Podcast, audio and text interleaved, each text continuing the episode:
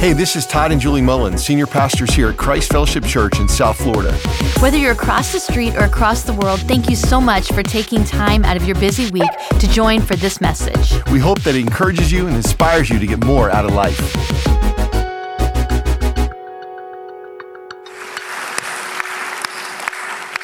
It's always an exciting time uh, at Christmas when we bring our gift to Jesus whose birthday it really is, and then watch how Christ Fellowship multiplies that gift around the world so to so many needy people. It's really a highlight for me to always participate in it. I know it is for you. And I'm just glad to see you all this morning. My name is John. I'm your friend. I love you very much. Happy Thanksgiving. Uh, Merry Christmas. Uh, Happy New Year. When we think of Christmas, the story maybe that is best known is the story of the wise men. It's a beautiful story. I, I was thinking earlier today about the wise men, and I thought, you know, there are a lot of things we do not have in common with them. Uh, first of all, they were wise. That's a little disgusting, isn't it, huh? But they're wise and, and, and, you know, pretty wealthy. They had some gold, and we don't all have maybe that much gold. I, maybe the biggest difference for men is that the wise men stopped and asked for directions when they got lost. That's just not a guy thing. So, uh, but there's, there, there's one thing that, um, that we have in common with the wise men. And the thing that we have in common with the wise men is that when they followed that star, they came and, and it, it brought them to a stable. I, I define disappointment as the gap between expectation and reality. We, we become disappointed when we have a high expectation and then reality is not what we thought it would be. I mean, we just become disappointed. It's just human, it's just very natural for us. And, and in this story, these wise men who are following this incredible star, it, it, it's, it's kind of like I followed the star to that stable. It, it, doesn't even make sense. It's hard to understand sometimes the ways that God works. And because we don't understand it, and because our expectations are sometimes high and we don't have reality to match them, we become disappointed. And so, like the wise men who had a stable in their life, not quite, I think, what they expected to see. We all have stables in our lives. Every one of you in this auditorium right now, you have a stable story. In fact, if I could walk off the stage and if I could, if I could just come down and I could begin to have a, a conversation with you, I would promise you, each one of you would, would have a, a story of a stable in your life. Something that you'd hoped for that you never realized, something that you expected that you never were able to get. And so when we think of the wise men in this incredible story, you know, what happens? What happens when we follow this, this incredible star and we find that stable? What, how, how do we respond to that? Okay, uh, it's, it's a little long, really. It's, let's, let's read the story. Just kind of hang with me, and it'll be on the screen. And then we'll get down to the teaching, okay? After Jesus was born in Bethlehem village, Judah territory, that was during Herod's kingship, a band of scholars arrived in Jerusalem from the east, and they asked around, Where can we find and pay homage to the newborn king of the Jews? We observed a star in the eastern sky that signaled his birth. We're on a pilgrimage to worship him. When word of their inquiry got to Herod, he was terrified, and not Herod alone, but most of Jerusalem as well. Herod lost no time. He gathered all the high priests and religion scholars in the city together and asked, Where's the Messiah supposed to be born? And they told him, Bethlehem, Judah territory. The prophet Micah wrote it plainly It's you, Bethlehem, in Judah's land, no longer bringing up the rear. From you will come the leader who will shepherd rule my people, my Israel. Herod then arranged a secret meeting with the, observer, with the scholars from the east, pretending to be as devout as they were. He got them to tell him exactly when the birth announcement star appeared. Then he told them the prophecy about Bethlehem and said, Go find this child, leave no stone unturned. As soon as you find him, send word, and I'll join you at once in your worship.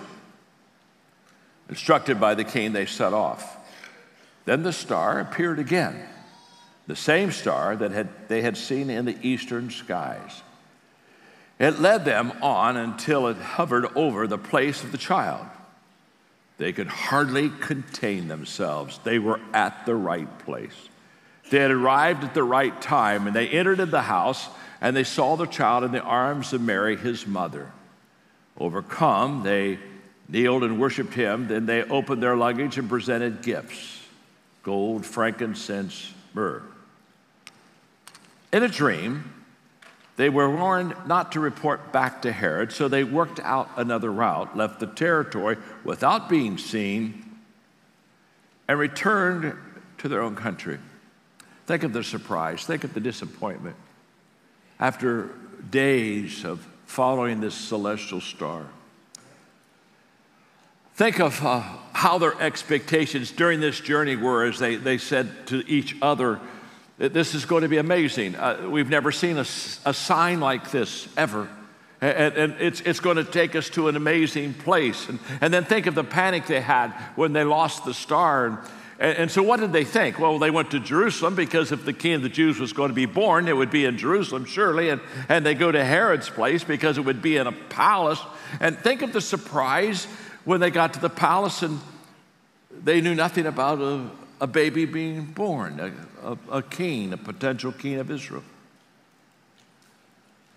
And then they were told about Bethlehem, and their hopes arose again, and they followed the star. And, and then just, just, just think about when they came to that stable, and they realized at that moment that this, this king was right there.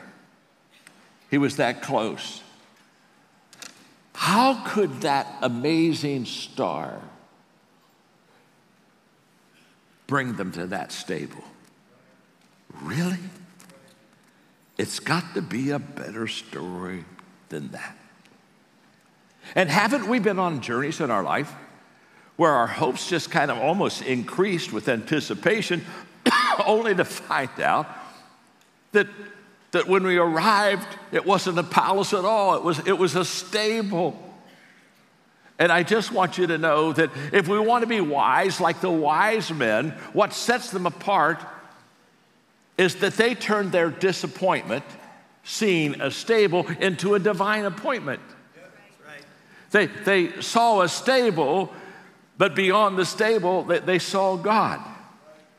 And, and there were three things that these wise men did that every one of us can do. And I love this, this practical teaching because I, I think, well, let me do a little poll here. Just let me check to make sure I'm with the right people here. How many of you would like to be wise? Just, yeah, that's. Uh, by the way, um, that was an IQ test. and if you kind of like hesitated raising your hand, that really isn't an issue in your life at all. Uh, uh, well, let me ask it this way How many of you, you would sure like the person sitting beside you to get a lot more wise, huh? huh? Yeah, okay. I mean, now we're really talking. That, You're all saying, yeah, woo. In fact, look at the person you're sitting beside and say, why do you think I brought you here today? Why, why do you? Huh? This, this is not an accident that you're here. Well, I'm going to give you three things, very simple. What's beautiful about these three things is what the wise men did that allowed them to be called wise, every one of us can do. Every, every, one of us can, every one of us can leave the service today with a, with a higher level. Of, in fact, look at your neighbor and just say to them, there's hope for you. yeah. That's good, isn't it, huh?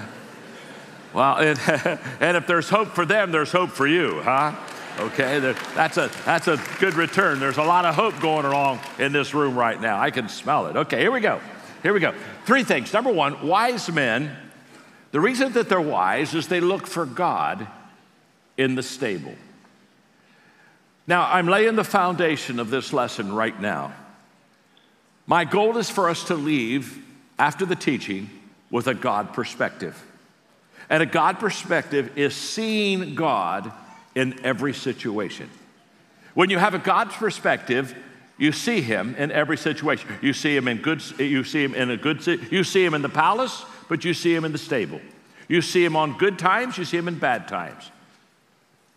That's the difference between maturity and immaturity in the Christian walk. Immature Christians see God only when things are happening well and good in their life. Mature Christians, they see God even in their suffering and their darkness and in their stables that, that they come along. A God perspective says, I see God in every situation. Now, don't miss this. How do I get that perspective? It makes sense to every one of us in the auditorium. Every one of us said, That makes sense, John. A God perspective is I see God in every situation. But how do I get that? It's sometimes things are easier said than done, but I'm going to help you right now. My name is John. I'm your friend, okay? Here's how this works. When I look for God in every situation, I find Him. The issue is I have to look for God in the stable. Don't miss it. There's a difference between looking at something and looking for someone. If you're looking at something, you see the stable. And if you lack a God perspective, you say, wow, that's not what I expected. I'm disappointed, and you walk away.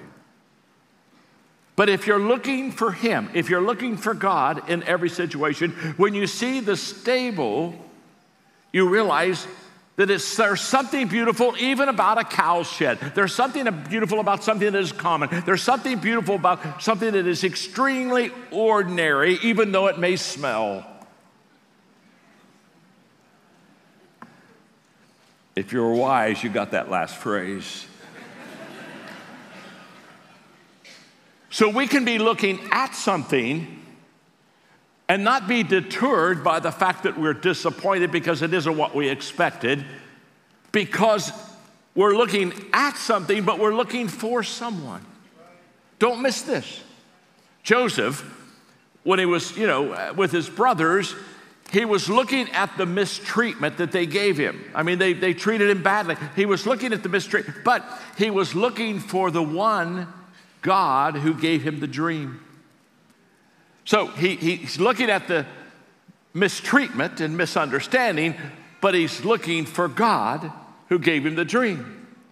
Job, he, he's looking at the total loss of, of, of, fortune and family. I mean, he lost it all. He, he's looking at the loss, but he's looking for God to give him the faith and the strength. That's why, that's why he could look and say, The Lord gives, the Lord give, takes away. Blessed be the name of the Lord. How can he say that? Because he has a God perspective. He sees God in the stable. David, he's living literally in a dark, damp, cramped cave, a, a refugee. He, he's looking at the cave, but as he's looking for God, he, he quotes the Psalms. Paul, he's looking at prison bars, but while he's looking at prison bars, he's looking for God who helps him to write letters of encouragement to others. Don't, don't, don't miss this. We see things not as they are, we see things as we are. How we view things is how we do things. Don't miss it. For some people, they see the stables of life and they walk away disappointed. And for others, they see the stables of life and they look at it as an opportunity to, to see God in that situation. You see, here's the problem. The problem is, is when we're looking at the stable, our circumstances, our situation, which doesn't please us, when we're looking at the stable and not looking for the God inside of it. When I don't look for Him on the inside, I come away disappointed. In, in other words, when you approach the stable, the stable in your life, the temptation is to walk away from it. And, and I'm saying to you, don't, don't walk away. Don't, don't walk away from the stables of your life. In fact, when you see the statement, the stable, understand God is there. Don't, don't walk away, walk into the stable. That's where God is. God is in the stable. Don't, don't, don't, hey, oh, this is, it's going to get better. Save it just a moment. Just save it. It's going to get better. It's going to get better. Don't, hey, don't, don't walk around. Don't walk around the stable. See, we walk around the stable and we walk around, and the reason we walk around the stable is because it's not what we expected, and we don't understand it. And we're stalling for time. And we're just kind of walking around thinking, well, maybe if I could just see it from a different perspective, it's going to be all right. And, and we walk, don't, don't, don't walk, don't walk around the stable. Walk into the stable. God is in the stable. And, and don't, don't wait outside. Because if you wait outside, you never encounter God. You never encounter him. You never, you never know the joy of walking inside and one, at, at that moment, realizing that in the midst of your problems, in the midst of your discouragement, in the midst of your misunderstanding, in the midst of your disappointment, the God that we serve, the God who loves us incredibly, the God who absolutely has a plan for your life that is beautiful, we miss him. We miss him if we stay outside and, and let the stable influences. Don't, don't, don't miss this. Wow. My dad, he, he had a, a, couple of expressions for us as we grew up, and, and one of the expressions was if he wanted us to focus on something, he'd say, Put this before you.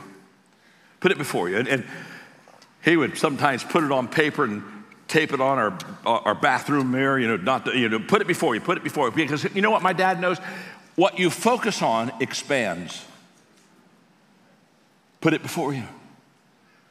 And then he had another expression put it behind you. Put it behind you. What you know, know what, what you don't focus on shrinks. And what happens is, if you don't see God in the stable, you focus on the stable, and that stable gets big and it gets bigger and it becomes larger, and your disappointment becomes non ending. And you look at yourself after a while and you just say, Wow, this problem is worse than I could ever imagine.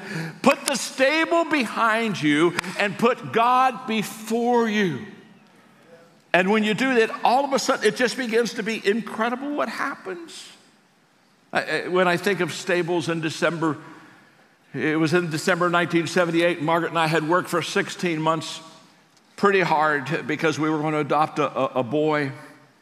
And, and we were so excited, and we got up to within a week of, we were going to receive him the first week of December. You talk about December disappointments.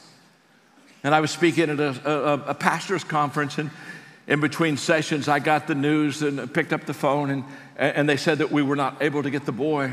And I went then and to the hotel room where Margaret was and told her, and we wept and cried. And then I got back up and went back and spoke to the pastors.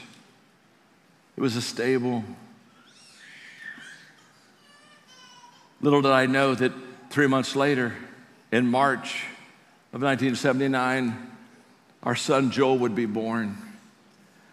And we would have the most wonderful kid and his wife, and I just spent Thanksgiving with him and the three children. These, this family they're so beautiful and they love the Lord. You, you see, I had a stable, but God was on the inside. And, and you have a stable. And right now you have questions. It's okay to have questions. It, it's okay not to understand. It, it's okay not to be able to explain everything. It's okay. All that stuff, that's just human. Don't worry. It's okay. It's okay. Trust me. But it's not okay. It's not okay to let the stable stop you and cause you to miss knowing God and knowing who God is and what God wants to do. You got to walk into the stable. Number two, the second reason these wise men were so wise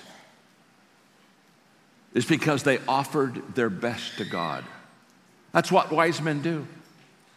They offer their best to God even when their situation is not the best. Back on the screen, the scriptures. They entered the house and saw the child in the arms of Mary, his mother. Overcome, they kneeled and worshiped him. And then they opened their luggage and presented gifts gold, frankincense, and myrrh. Here's the temptation Here's the temptation when we find a stable instead of a palace, when our expectations are not met and we're disappointed, there's a tendency for us to withdraw and not give God our best. It's kind of like I give my best for the best. So if I'm at the palace, I'm going to give it. I'm telling you right now, I'm, I, it's the best place. That's where the king should be. Here come the best gifts. But now we're at a cow shed. Honestly, I'm not sure gifts of gold, frankincense, and myrrh have ever been presented to anyone in a, in a stable. So, what's the temptation? When we're disappointed, the temptation for me, maybe it's just me, maybe, maybe this is just for, maybe the message is for me today. Probably doesn't hit you at all.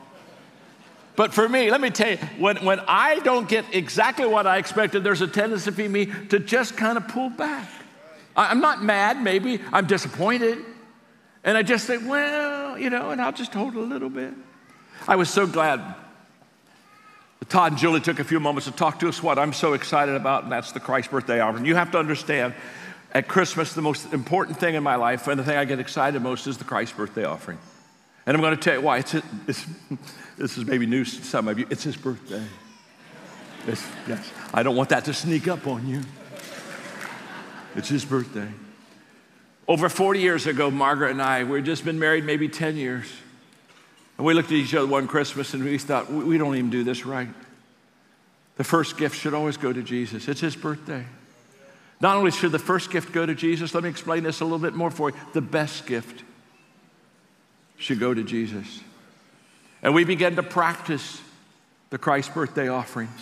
We taught it to our children. We taught it to our grandchildren. For our grandchildren, every year at Christmas, our grandchildren, Margaret would give them another bank to put their money in all year for their Christmas gift to Jesus. And my grandchildren, they came, when they were little, they'd come to Pastor Tom and they'd bring their banks that they had saved up all year to Jesus. We taught our whole family first gift goes to Jesus, first gift goes to Jesus. Sometimes when people think of Christmas, they think, that is such an interesting idea. You just, if you don't figure this one out, you lost the wise man potential. It's his birthday. Can't you see that? Can't you see the can't you see the wise men when they came to the stable and thought, oh, wow. Well, we're here.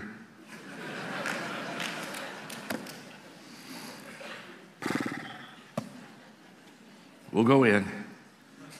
But I'll tell you, those gifts we have, I'll tell you what, let's do. Let's go in and see the Christ child, and then let's come on outside and go down to the hotel and let's do a gift exchange. yeah. Let's just do a gift exchange. You know what I'm saying? I mean, my gosh, you know, I mean, yeah. That's what most people do at Christmas. They do a gift exchange. And everybody gets a gift but Jesus.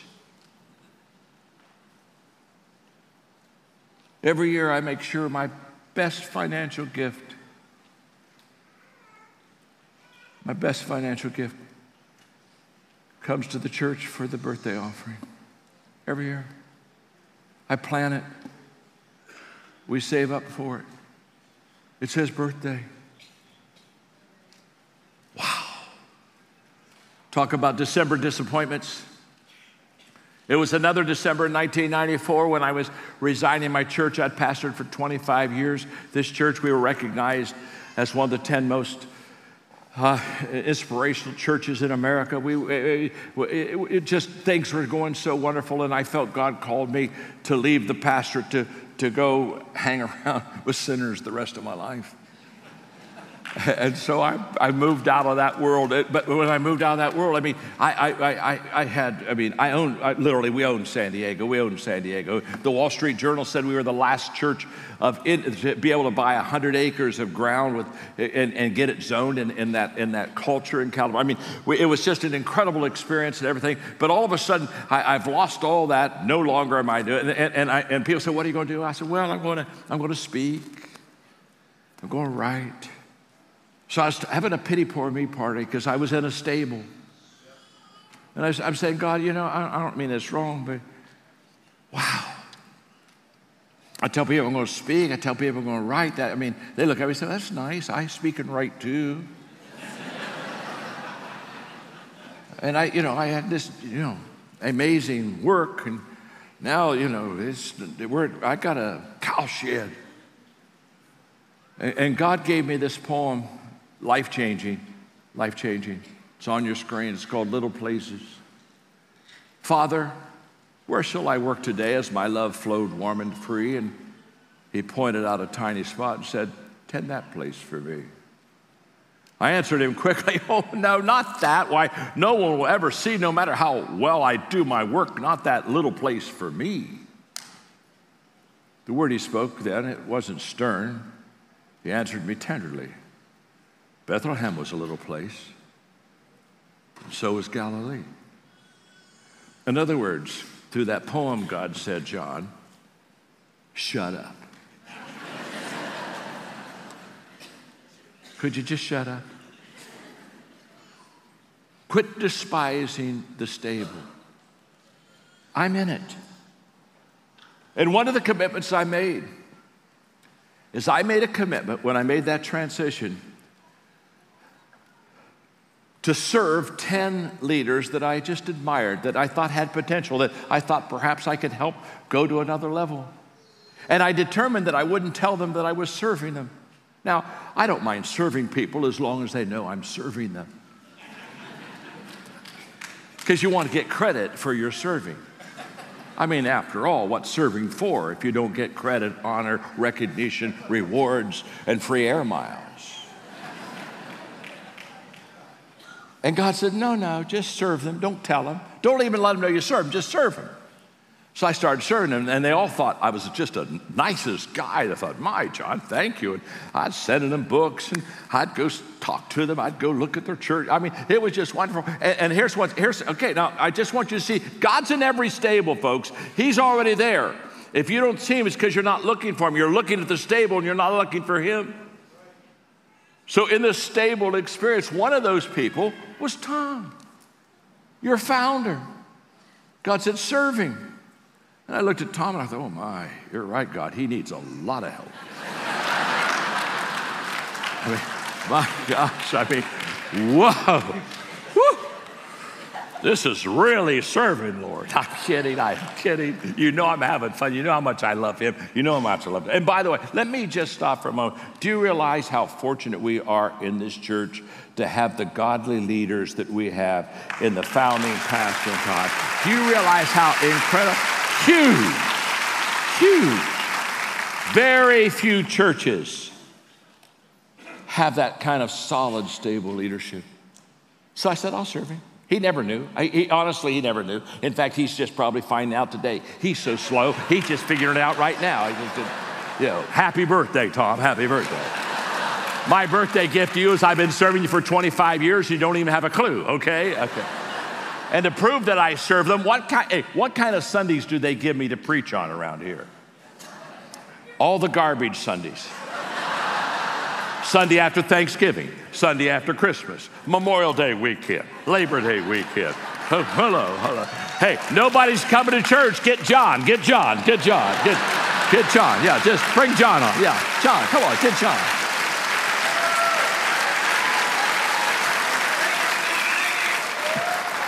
And I love every moment because I love to serve. In fact, when I saw Todd Julie today, the first thing I said, What are you doing here? I want, I mean, I want to, I want, I want to serve them. I want them to go relax, go refresh themselves because they do so wonderful work. And uh, so, anyway.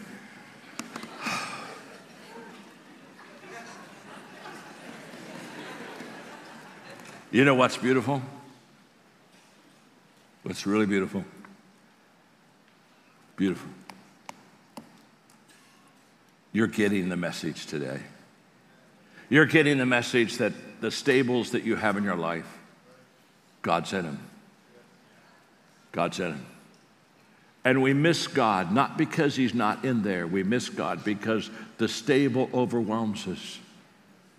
And we think, certainly, God couldn't be in that. Here's our problem. I'm going to go to number three. I got to go to number three because they got this clock. They always put me on a clock. Someday I'm going to put them on a clock. Listen very careful. We're always in trouble when we try to reduce God to our expectations. We're always in trouble.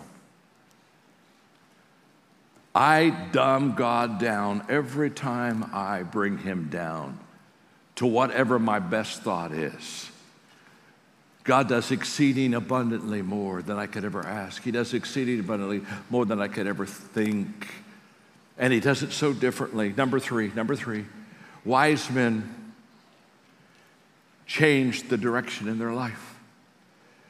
When they come to the stable, they walk away different in a dream, back to the scripture. They were warned not to report back to Herod, so they worked out another route. They left the territory without being seen and returned to their own country. Literally, they changed the direction of their life in that stable experience. One more December disappointment, and one more stable story from me because it was in December. I was asked about 35 years ago to speak at Urbana, Illinois for their big youth convention. They have every year a big youth convention, about 20,000 kids.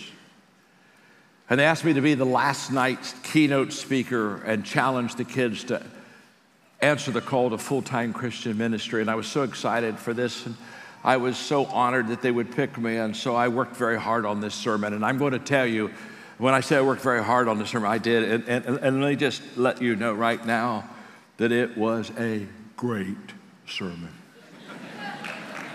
Not good, great sermon. I worked on this baby. It was a masterpiece. I got to the hotel at University of Illinois campus. And I was going to speak that evening. And I went into my room and I got that sermon out one more time to just put the finishing touches on it because it was going to be awesome. And these kids were going to hear this message and they were going to answer the call to preach. And. And God spoke to me very clearly. He said, John, I, I don't want you to preach that message. Excuse me? I, I, don't want you to preach that message. Oh, you mean the, this message? God, you're very busy. Have I shown this to you? Have you seen this message? Oh, God. I, I don't want you to preach the message. But I, want to preach the message. I want you to preach it. Well, what do you want me to do? I said, he said, I just want you to get up and tell those kids, you've been in this conference for two days and God's already spoken to you. And you don't need my voice tonight. You just need to honor God's voice. You already know who's been called into full time Christian ministry and just come up down here and put your ID bandages on, on, on, the, on the stage and we'll have a great prayer time. He said, John, I want you just to get out of the way and just watch how I worked already in the lives of those kids. And, and I, I said, I, I, that's, that's, that's really good. I think if I preach my message, we could get maybe a dozen more. It'd be you and me. And God said, No, no, you don't understand. There's no you in it, son. There's no you. I want him to see me. Now, I wish I could tell you that I was so obedient and I went out and I just did what I said, but I didn't. I was disobedient. It was such a good message. I honestly thought for the first time in my life that God missed it. And then after I did the message, he said, Oh, thank you, John. Wow. Woo. I had no understanding of how that would work. So I got out and I started preaching. Only I didn't preach. It was terrible. My tongue got tied. I got confused. The lights got in my eyes. I lost my way. And for about two to three minutes, I just scrambled. And everybody, I mean, 20,000 kids are leaning in. I mean, this is the this is the moment, and they're watching and listening to the guy that was going to deliver it, and, and I'm not delivering anything. And, and everybody knows I'm in trouble. I know I'm in trouble. They know I'm in trouble. God, He's knowing I will be in trouble. and finally, I stopped preaching. And I said, Look, I said, I just want you to know I've been disobedient to God. He doesn't want me to preach because he's already spoken to you and you don't need me tonight. He wants to show himself, he wants to show his glory, he wants to be honored, and he doesn't want me in the way, and I got in the way. And I'm wrong and I'm sorry, and I want you to forgive me. And then I told them what God had said, and I said, if God's already spoken to you, just you get up from all over this arena and you come forward and bring your badges down the front. And over 2,200 kids that night came forward and answered the call to preach. It changed, that stable changed my life.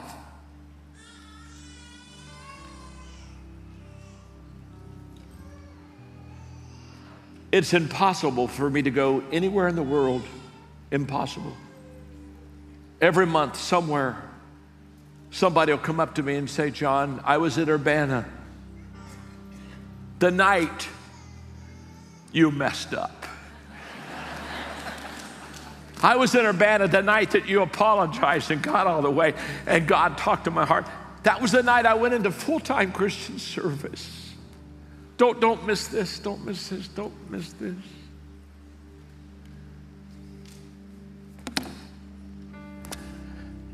God has a story for you, but it's a stable story. And you can't despise the stable. You want to embrace the stable. You can't hang around on the outside. You got to go on the inside. And if you go on the inside, you're going to find God.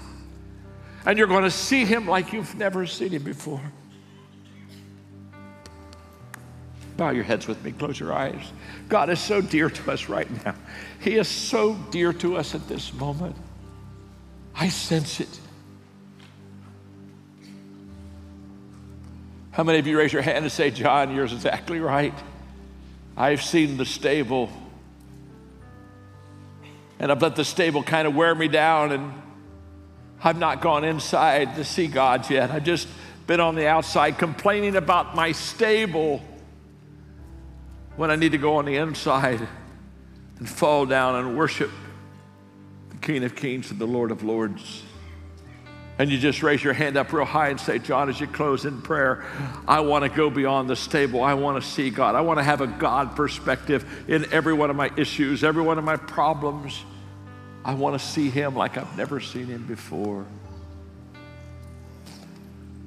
Father, you see these hundreds and hundreds and hundreds of hands being raised. You're all, all about that stable in their life, but it's okay. You're on the inside, and I pray you will give them now courage to open the door and walk in and fall at your feet and worship you and bring gifts of commitment and praise and honor and worship to you, for you're the only one worthy. God, may we not only right now see the stable, may we see God in the, in the inside. Thank you for just seeing the hands and answering the prayers today.